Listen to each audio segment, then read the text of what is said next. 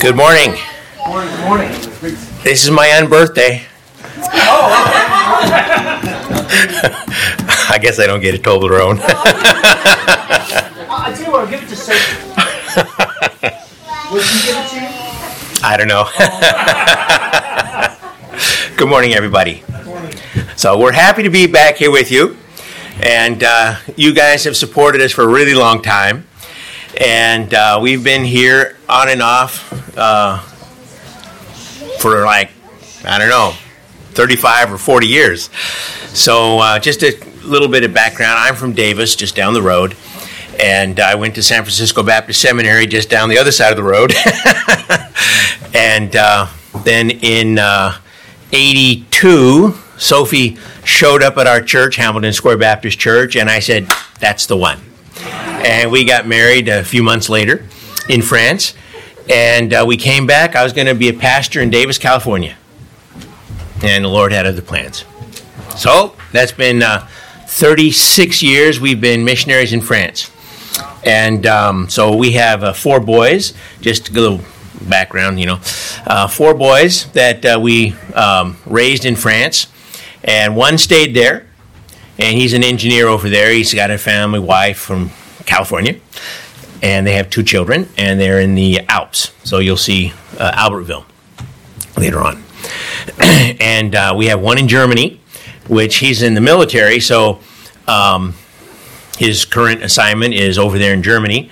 And uh, we don't know where the next place will be, but I think he wants to stay there because he's like an hour or 45 minutes from France. And so when it's, you know, he gets that urge for French food, he just goes down the road 45 minutes into France and goes to the supermarket there and buys all the French food and comes home to the military base. And uh, then uh, we had two down in San Diego. Uh, oh, so my, my son in, uh, so Etienne lives in France with Christiana, his wife, and uh, Le- uh, Levi and Luke. They're children. They're about a year and three years old, more or less. And then Guillaume has uh, three kids. So Melody is his wife from Pennsylvania, and uh, they are their kids are Lily. Hope I don't get this wrong. Liam and Ivy. Okay, so that's from seven to thirteen years old. And uh, then uh, Philippe and Abby. Abby's from Michigan, so they uh, they were living in San Diego, and then with all that COVID stuff and all that, and prices kept going up, and they moved to a place that they say was cheaper. I haven't found that out myself, but it seemed pretty expensive to me out in Tennessee. And uh, so they have uh, four children. Boy, you're gonna have to tell me this. And Mason, Jackson, uh, Amelia, and Elise. There we go. So Elise is about one, and ja- and Mason is eight. Okay, so I'm not too bad. And then uh, we have one son who's married to a girl from South Southern California, and they moved up to Montana. That's cold. so anyway, they're all uh, born again. They're all serving the Lord. They're not in the in the ministry, but they all participate in their local churches, just like a lot of folks here do. And uh, so we're pleased with that. Guillaume in the military would like to be a chaplain, but he's he's all prepared. He's got his training and everything to be a chaplain, but because of his assignments, he doesn't have the time to do the uh, practical. So he thinks he's going to miss out on that because he's uh, 38 years old, and I think at 40 they cut it off. So you know, if you think about him, uh, I'm sure he'd appreciate that prayer. So uh, we've been different places in France over the years.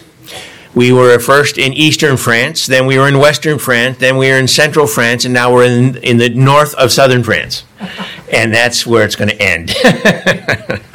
so um, I'm going to uh, show these slides here, and then if you have any questions, I'll try to answer them. And then I have, uh, it's not really a Bible study, but it's some verses that I'd like to share with you according to the time that we ha- might have left at the end, okay?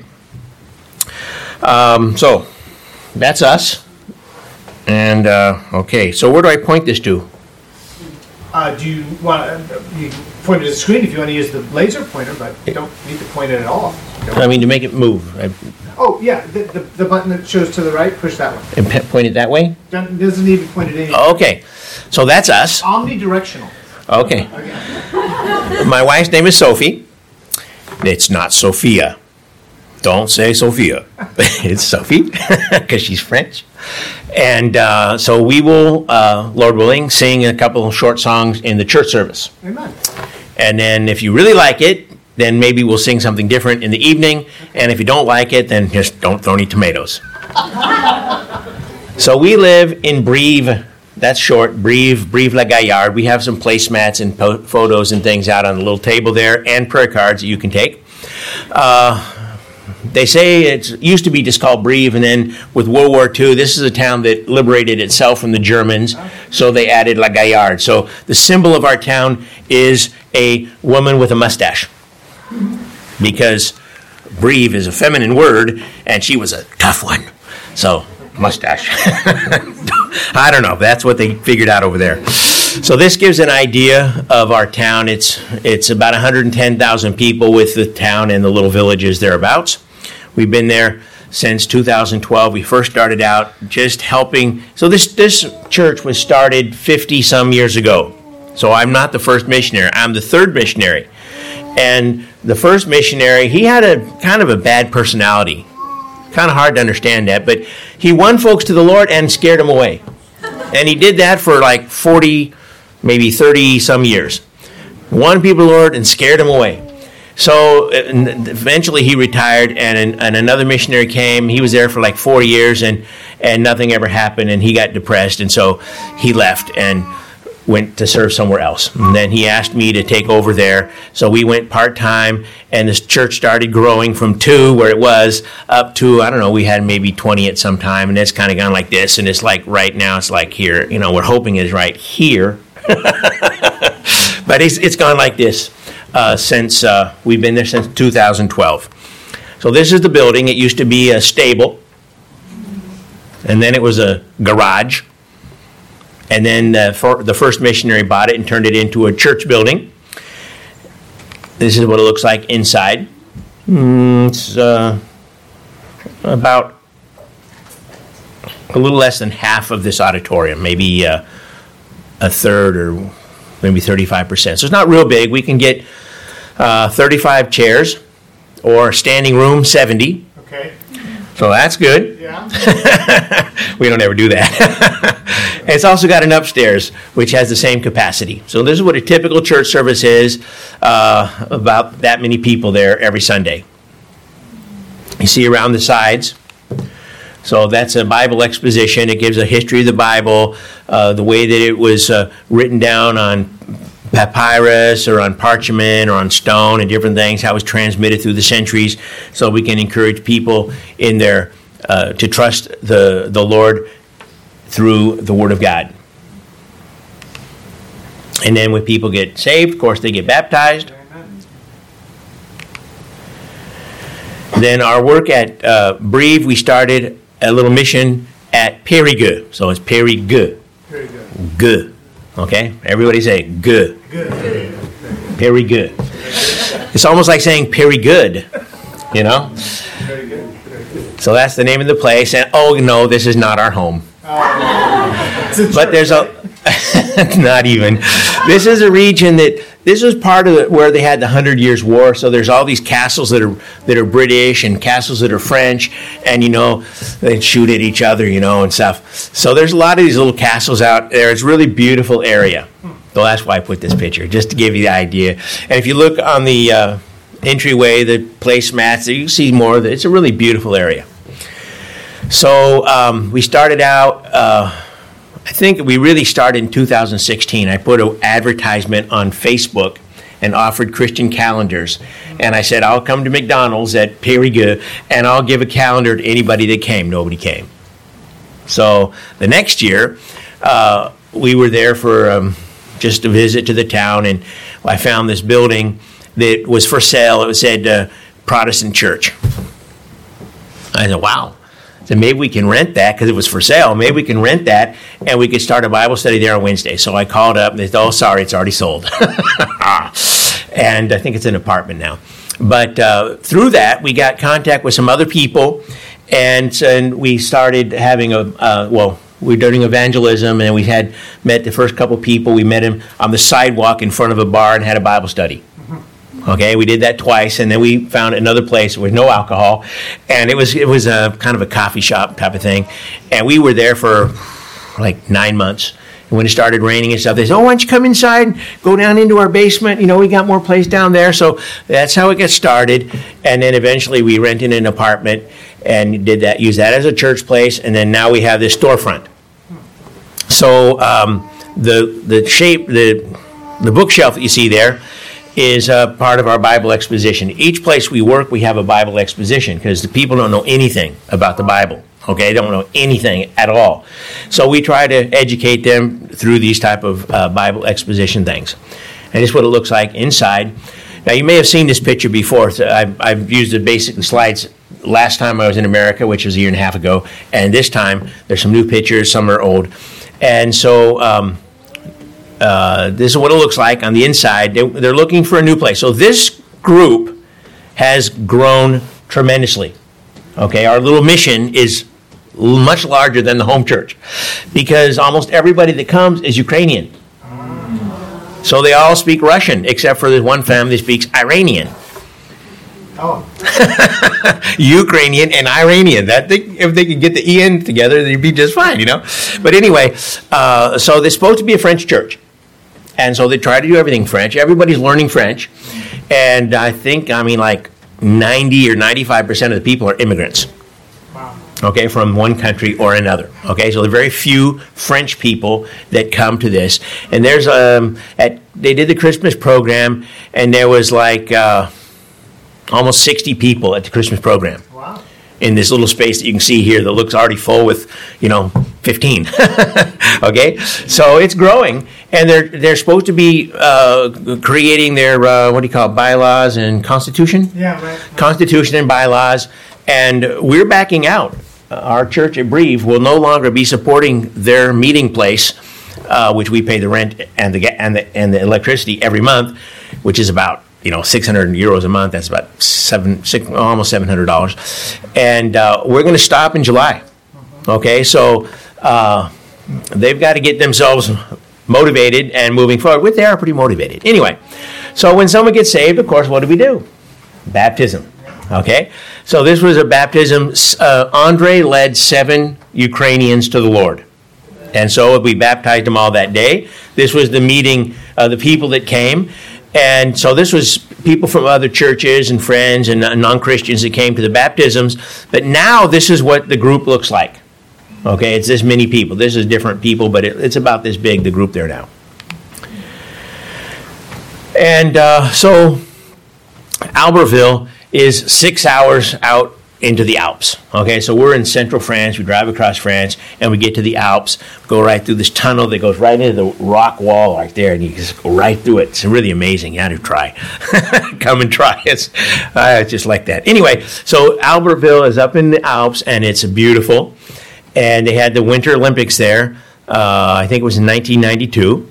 So this is a lake near uh, where my son works uh, says, what does the date say there?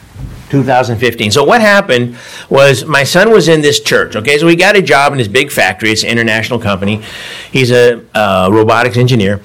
And uh, but there weren't any churches. We looked all over the place for a church. I mean, within a reasonable driving distance, you know. And uh, there weren't any. So he found one that it was kind of well, okay, you know, rock and roll music didn't claim to be Baptist. It was kind of a hodgepodge of everything. But at least it had a pastor that was a, a man. Oh, yeah. And almost every other church was a pastor that was a woman. So he didn't have much option. Yeah.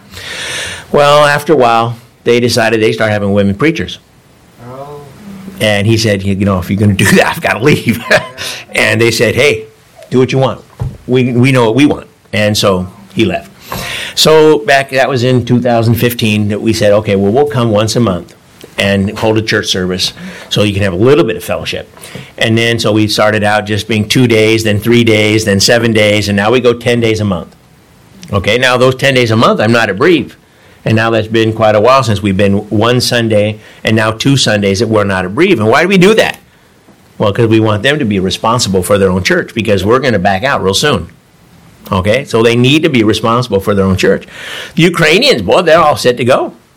The French are going, it's terrible. They just nobody wants to serve the Lord. We can hardly get two people to come to church together. To you know, husband and wife. Mm-hmm. We got husbands, or we got wives. we don't have husband and wife. There's always somebody that's holding back. Wow. And so, uh, what they need at uh, Brive is leadership. Yeah. Okay. So anyway, right now we're talking about Périgueux. So I mean uh, Albertville. So this is our group at Albertville. There's Etienne with his uh, with his wife Christiana and his two children and Sophie. That's one side. And then there's Adrienne and Diane, Diana, uh, that are um, also they're going to be foundational people when we start this church. It's just a little Bible study right now. So every Saturday, Etienne holds a Bible study, whether I'm there or not. And on the Sundays, on the weekends that we're there, uh, either he leads the Bible study or I lead the Bible study, and we have our church services those Sundays. Uh, Adrienne has written two tracks already, and he passes out his tracks. He writes them and passes them out. That's amazing. So, uh, anyway, there should be Adrian's brother who he won to the Lord and his mother who he won to the Lord in this picture, but they didn't come that day, so we couldn't just Photoshop it. anyway, this is in front of our meeting place. It's called La Bergerie de Savoie, so the, the sheepfold of Savoie. So, anybody know a bit about Christian Baptist history? The Waldensians in this area? The Waldensians, okay? So the Waldensians, there used to be a, a principality that was from a little bit north of here, went all the way down to the Mediterranean Sea, which is called the Principality of Savoy. And on the Italian side of this kingdom uh, is the Waldensians. Mm-hmm. So the Waldensians are the ones who uh, paid for the first French transla- Protestant French translation of the Bible. Okay, they're poor, very poor people and uh, later on they were persecuted and even massacred by the Catholic people coming up from Spain.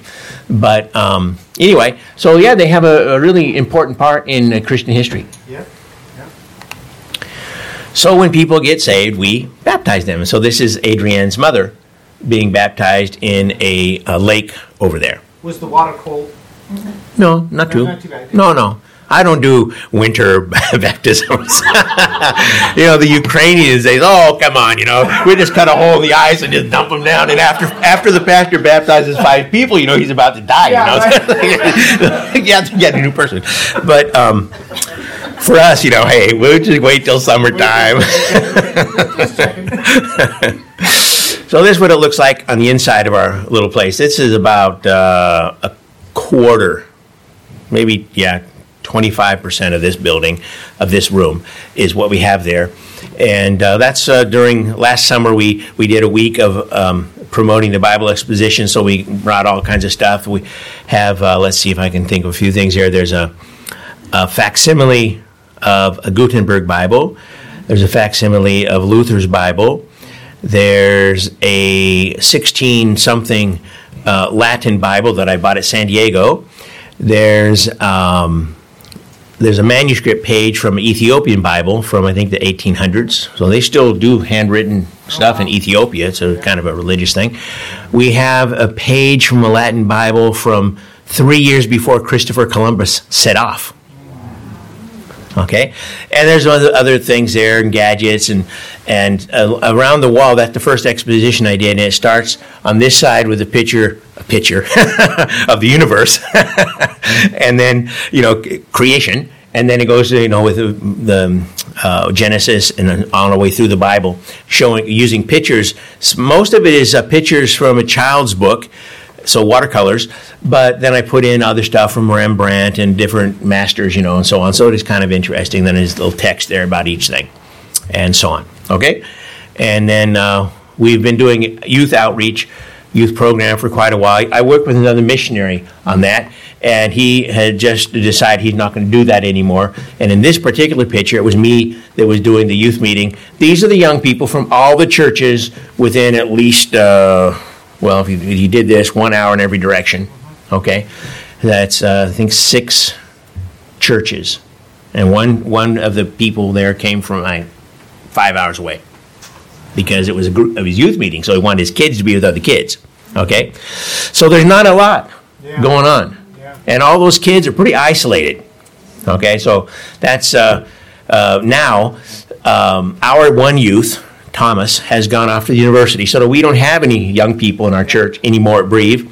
And so Andre is doing the youth meetings at Périgueux. And they do have one uh, French girl, I think, that started coming to that. So that's good. Okay. Any questions or observations? No tomatoes. So, uh, who's going to pastor the church in um, Périgueux that's now So- getting ready to launch? And then talk a little bit about how, because last year you brought to the church's attention that he could use some support. Maybe that's still true. If it is, would you remark on that also? So, um, okay. Uh, so Andre's objective is to be a missionary. He, what he really wants to do is go to start a church at Bordeaux. Okay. Bordeaux is an hour. He's Ukrainian. Yeah, he didn't come through this war. He left. You know, okay. So there's this place called Donbass. We've all heard of that now.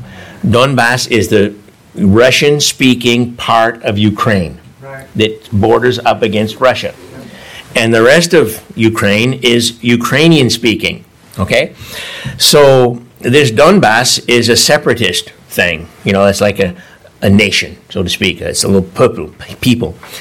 And they want to be independent and live on their own. But they belong to Ukraine. Okay?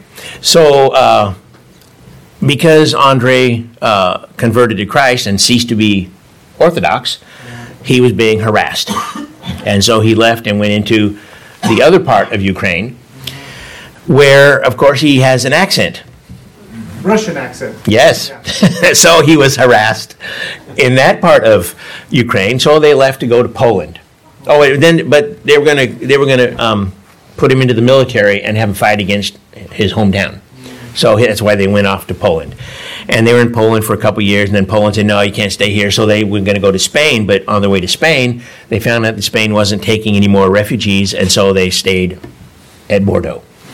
They were a year at Bordeaux, and then they found, then uh, the government sends the refugees different places. The, the government sent them to, to uh, Périgueux, and that's where we met them. So uh, a Christian from the church. There's four Baptist churches at Bordeaux, and one of the uh, the son of the pastor of one, he told us about Andre and put us together, and so he started coming to our Bible studies at the cafe where we were downstairs, and um, that that was like almost six years ago now.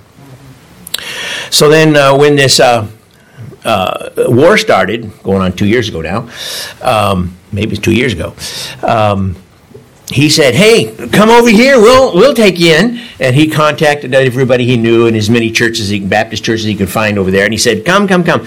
And so several people came. At first, it was family people, and then it was other people, and then uh, other people found out about it. And so that's why there's so many Ukrainians that come to that church. And some were already Christians, some converted right away, some came and have discussed and listened and have converted. So I think in all around um, maybe 15, there's been around 15 conversions. And um, they're going to plan some baptisms in the summertime. um, so Andre started right away uh, encouraging the men to run the church, Oh, amen. the Ukrainian men. Yes. They're not like the Frenchmen. The Frenchmen are, okay, well, Billy, you do everything and we'll just come. Okay? The Ukrainians, they want to do something. So, like, we, we do uh, Christmas plays and stuff, and we have a few little gadgets, you know, then some beards and some uh, robes and stuff. Well, that's how we did it last year. Well, this year, the lady, the Ukrainian lady, said, "Oh, we're going to do it do it really well this year." And then they made some really nice costumes. Okay, that was that's great. And they're motivated in and of themselves. That's what you call zeal. Zeal, yeah. The French people have no zeal. That's the problem. Okay? So um, Andre wants to get that, leave it in the hands of the men that are there, and then go on to do something at Bordeaux. That's what he really wants to do. Okay? There's a whole bunch of Ukrainians and Russian speaking at Bordeaux, but they're all charismatic churches. All right. And so he wants to start a Baptist church at Bordeaux so that people have an option instead of being forced to go to those uh, other type of churches. Um, so I would say at this point in time, Well, so Andre is he's you know support. He gets support as a missionary, and some of that support is coming through through us through our mission right now. Um, I think their real need right now is uh, help with renting a place. Yeah, and uh, so we worked it out with Andre through my mission that up to three years I could help through our mission to support him.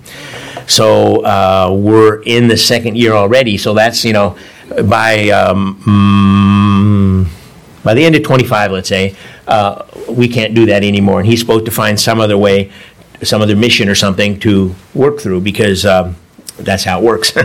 anyway, um, so I think the real need right now is for the church. Okay, rent the church because when we back out in July, uh, if they don't have, you know, the, most of the people don't have a job because they're refugees, but some of them are starting to get jobs, and uh, so. Andre's been encouraging to take an offering, and they do that, but they're coming up with usually less than 100 euros a month to pay a bill that's, you know, like um, 600 euros going on $700. It's just not enough. Okay, so anyway, I hope that answered all the questions there. Questions, thank you. Okay? Another question.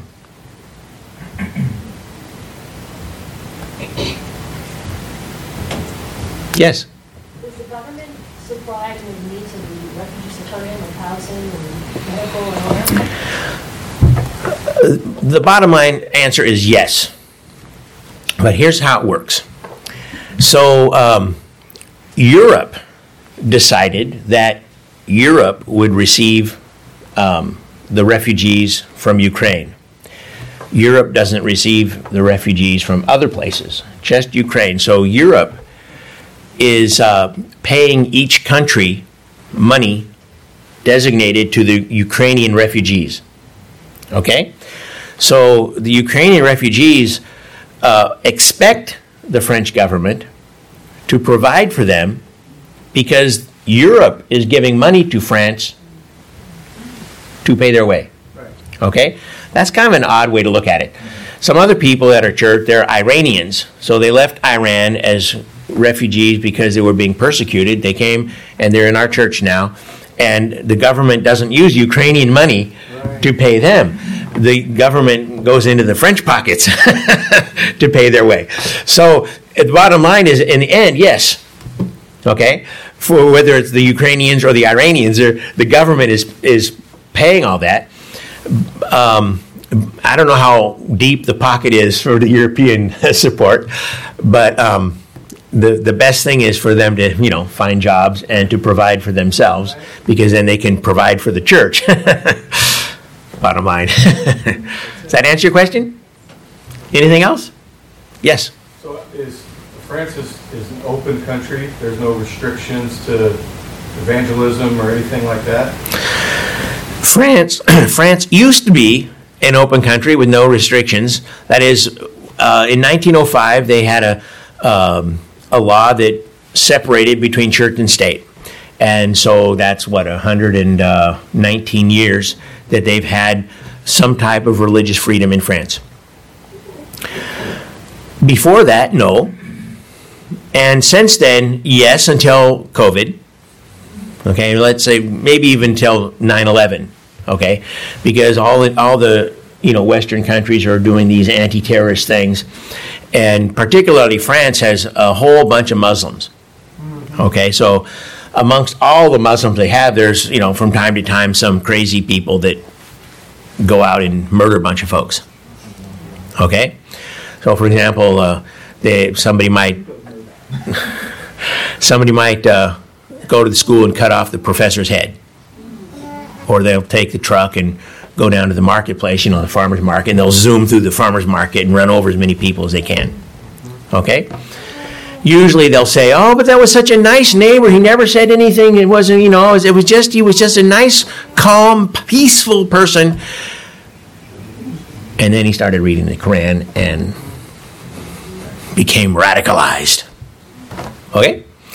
So, because France uh, wants to protect the French people from this terrorism, Now, a terrorist could be a Catholic that wants to blow up the Protestants. You know, anybody could be a terrorist. So, in order to protect themselves, um, first of all, at the time of President Sarkozy, they they kind of nationalized Islam, and they made some laws by which uh, the government, uh, in order to create an Islam that's favorable to the French nation, uh, the government pays for the imams' training and pays their salary and builds the mosques. As long as there's the promise that they'll receive no money from the outside. Well, I don't know how you can test that or not, but Right. that's how the idea is, okay? So you say, well, how can they do that? How can they have separation of church and state and train the imams and pay the imams and build the mosques? How can they do that? Well, what is church? Church is Christian. Islam is not. So, separation of church and state. Church and state. there you go. There you go. Okay? So, I learned recently that there's also, so there's these new laws, okay, since COVID, okay, because COVID, we were in martial law. And under martial law, the senators can't vote no. They must vote yes or they must abstain, but they cannot vote no, okay, because that would be against the military. Okay? So they pushed through these laws during COVID, okay? So, um, what was I going to say? Um, So how's that impacted the Christians in France? well, that's what I'm getting to. Okay. So, okay, thank you. That reminds. Okay, so separation of church and state. Okay. Well, Catholicism has special laws Okay, because they did not recognize separation of church and state. okay. They are not separated from the state. So I'm doing what I do, and I meet the head priest in our town, and he's talking to me, and he says, "Well, yeah, I'm at City Hall every day." I said, "Well, how come he's at City Hall every day? Separation church and state." He said, "Well, we don't recognize the concept of separation church and state. We continue to have our fingers in everything." Interesting. So Islam has special status, Catholicism has special status, and all these laws against terrorism are applied to who? The Christians. Mm-hmm. We are the terrorists. By definition. Right. Because- you don't fall under the Muslims and you don't fall under the Catholics, so There you go. okay. So recently they passed some laws because they don't want the anybody, well, anybody to teach their own children to give them, you know, the ideas that their parents might have. So all children at three years old must be in school. So they can train them up so that they're not like their parents, but they'll be like the government wants. And reminds me of, you know, Germany during the Nazi time. Okay? And um, hmm, so that's one thing. Oh, yeah, but of course, now, you know, one of those things they're going to teach them, there are no boys or girls. Oh, wow. That's one of the important things they want to teach those children. Yeah. Of course, we all know there's boys and girls. Yes. You know, how do you have babies if you don't have boys and girls? You know, but uh, that's one of those things. And so there's all these things that are coming up. So now, you know, there's two types of churches in France. Well, really, it's three, but two, basically two types of Protestant churches. There's declared Protestant churches, and there's associations, just like you know the handball club. Okay, so our church at Brive is like the handball club, and a lot of them are this other one. They're officially churches. Okay, well the new law is that officially churches can only exist for five years, and then the prefet, which we'd say the sheriff, will determine whether or not they have broken any rules, and must cease to exist at the end of the five years. These are the declared Protestant churches. These are the ones that are declaring themselves as being religious Okay. churches, okay? So they only exist for five years. So this has been for three years, this, this law. We haven't gotten to the end of the first five years, okay, to find out, okay, what, what happens next, okay? Uh, so theoretically, you know, it could be a tacit forwarding of the next five years and go on for eternity that way, okay? But the point is that the government has given itself the right to exterminate Yep. any official churches.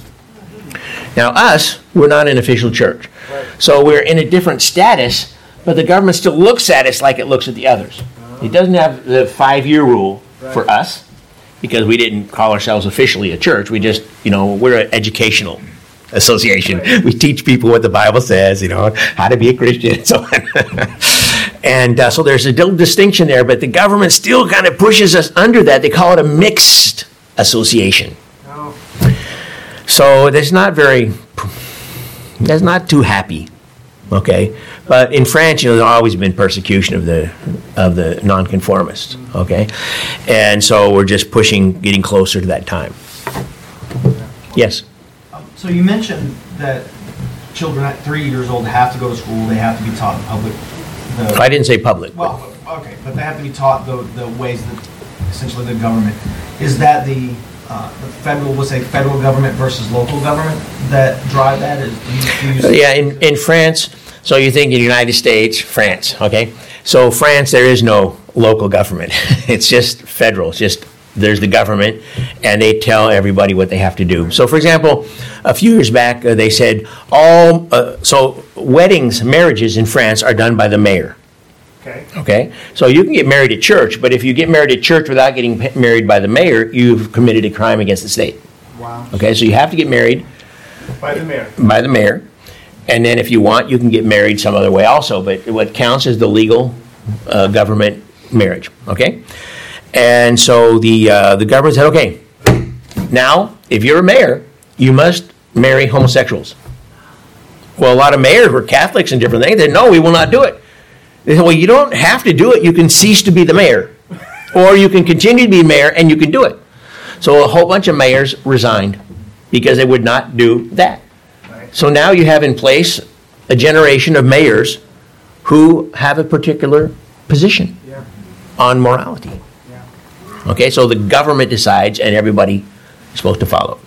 Now, I did say it wasn't, I didn't say the word public, so our, our grandson's three years old, he had to go to school.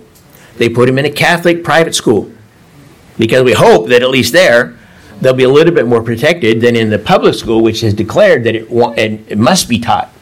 Okay, and the government says that the private schools, they're going to encourage them to teach these things, but they can't force them to because they're private. To follow on there again, so in that regard, is the way forward really, um, should be considered that um, the way forward might be private school then for a- like a Baptist private school or something of that nature? or- so one thing is uh, they, along with the rest of it, they um, outlawed homeschooling.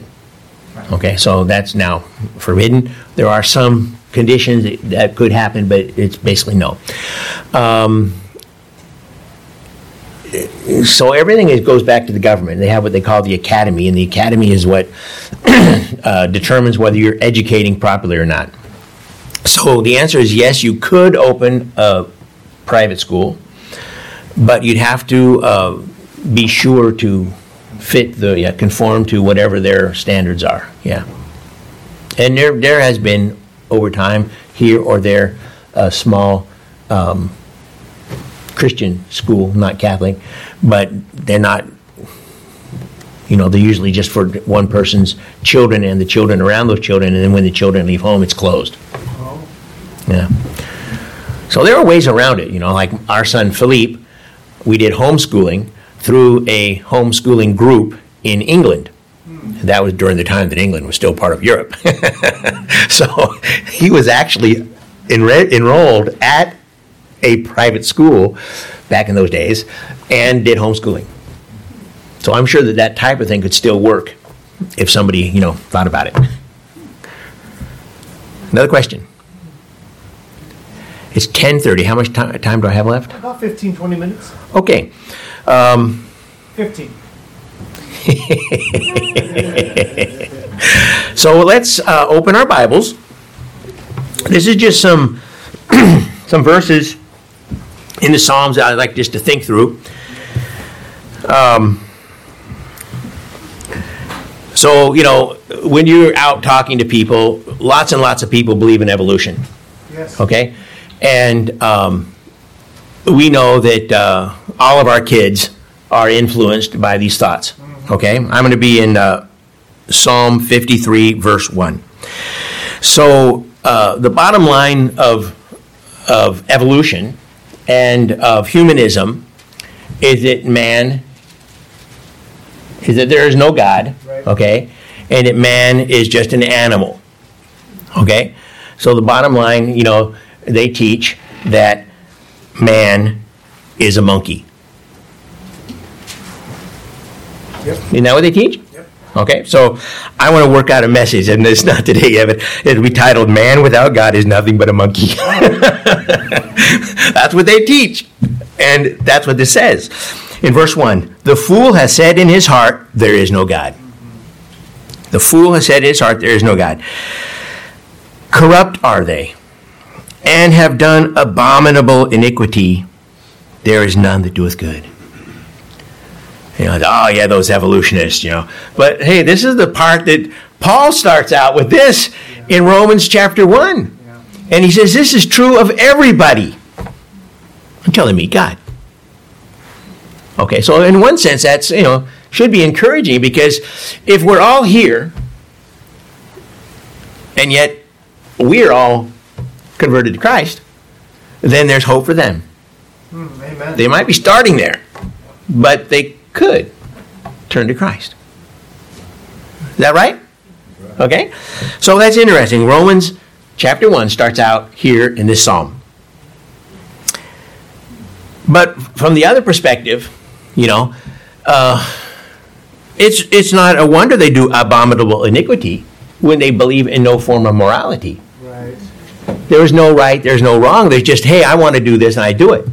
I remember when I when I graduated from high school, and uh, the uh, the kid that did his little message, you know, he says all this stuff, and then he says, "If it feels good, do it."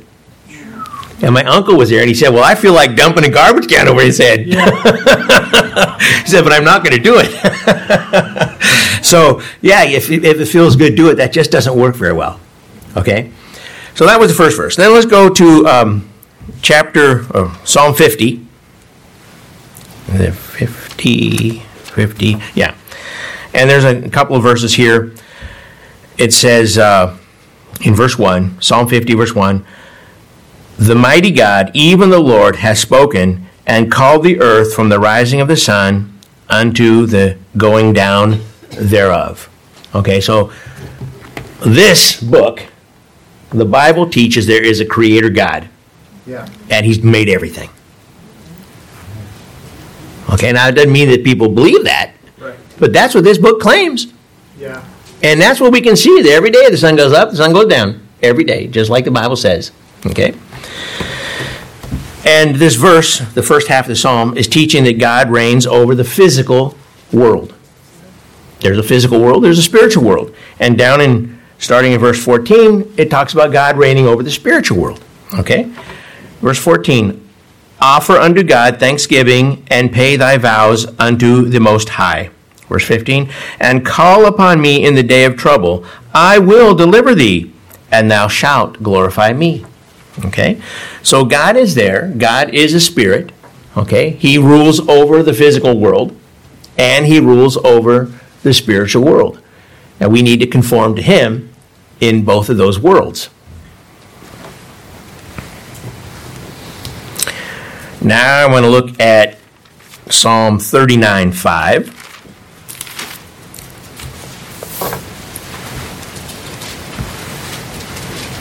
Thirty-nine. Hold on here. Let's see what I did. Oh yeah, Psalm thirty-nine, verse five. Behold, thou hast made my days as an handbreadth. So the handbreadth is this. Okay, that's not very big. Okay, he could have said, you know, according to my stature. He didn't give that. He said, that's how long our life is. Okay? Behold, thou hast made my days as an handbreadth, and mine age is as nothing before thee, because God is eternal. And even if we get to be, I think they said that uh, there's a, a lady, I don't remember where she's at, somewhere in America that's 115 years old.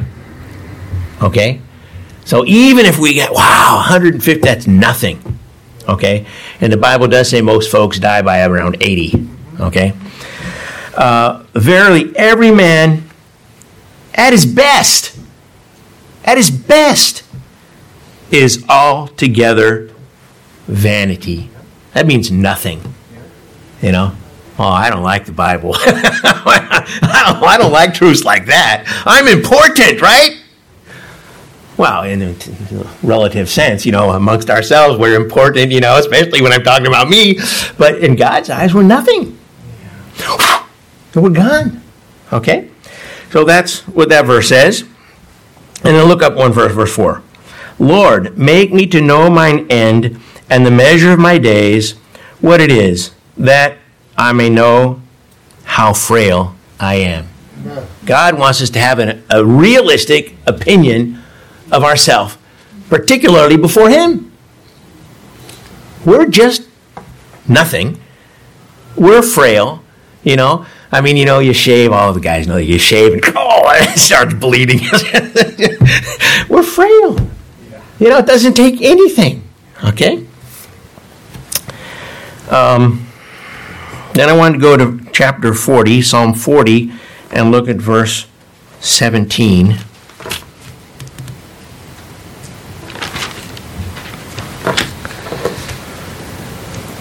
But I am poor and needy. So there's the, you know, the man humble before God. He recognizes he's nothing, he's poor, he's needy. Yet the Lord thinketh upon me. Wow.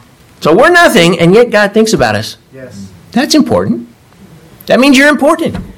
Every person is important because God is thinking about us in particular. Okay? Thou art my help and my deliverer.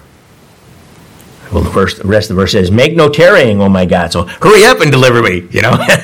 but God is our help and He is our deliverer.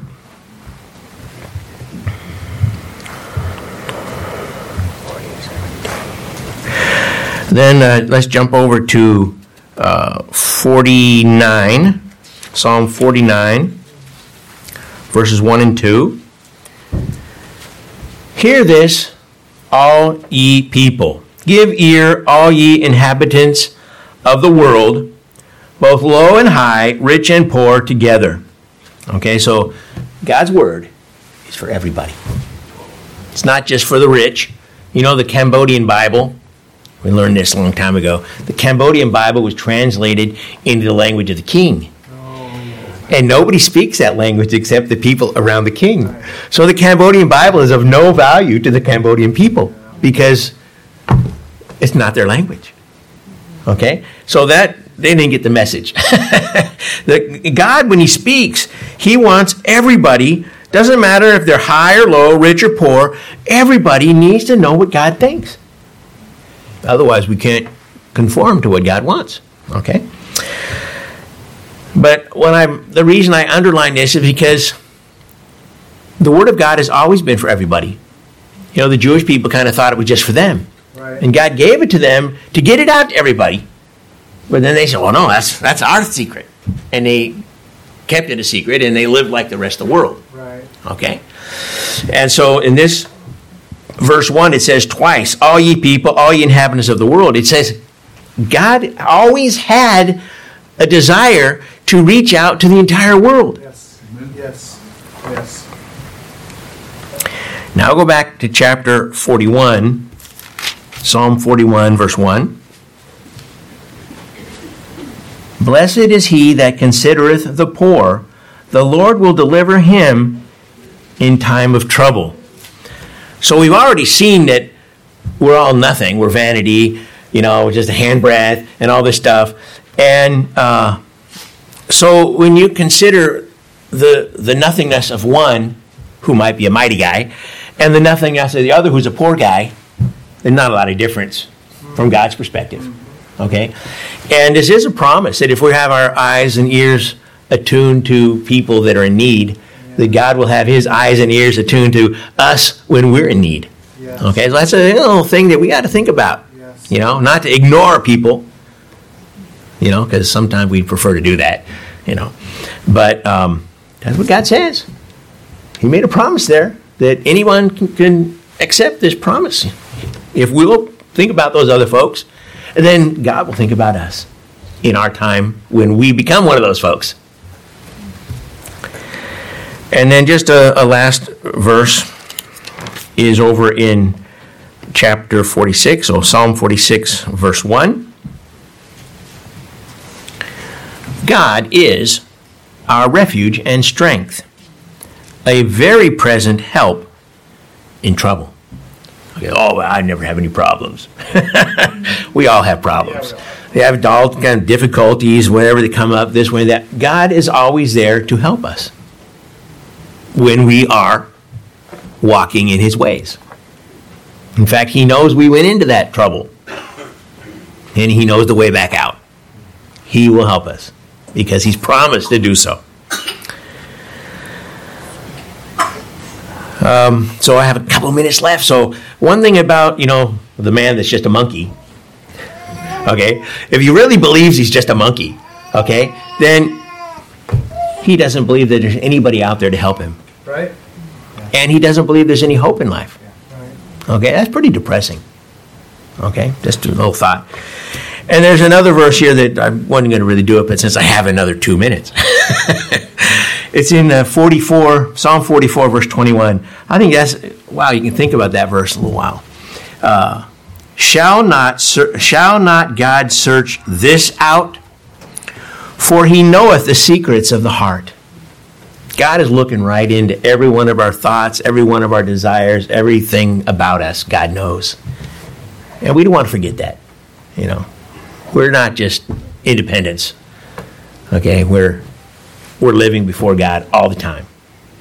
Whether other folks know or don't know, you know, there's a song a long time ago from hippie days. You know, uh, smiling faces tell no lies. Mm, no, right? People can be smiling, but they can be crying inside. Yeah. You know, or angry inside, whatever. Okay, but God sees everything all the time. Okay, that's all I wanted to share this morning during Sunday school, Pastor.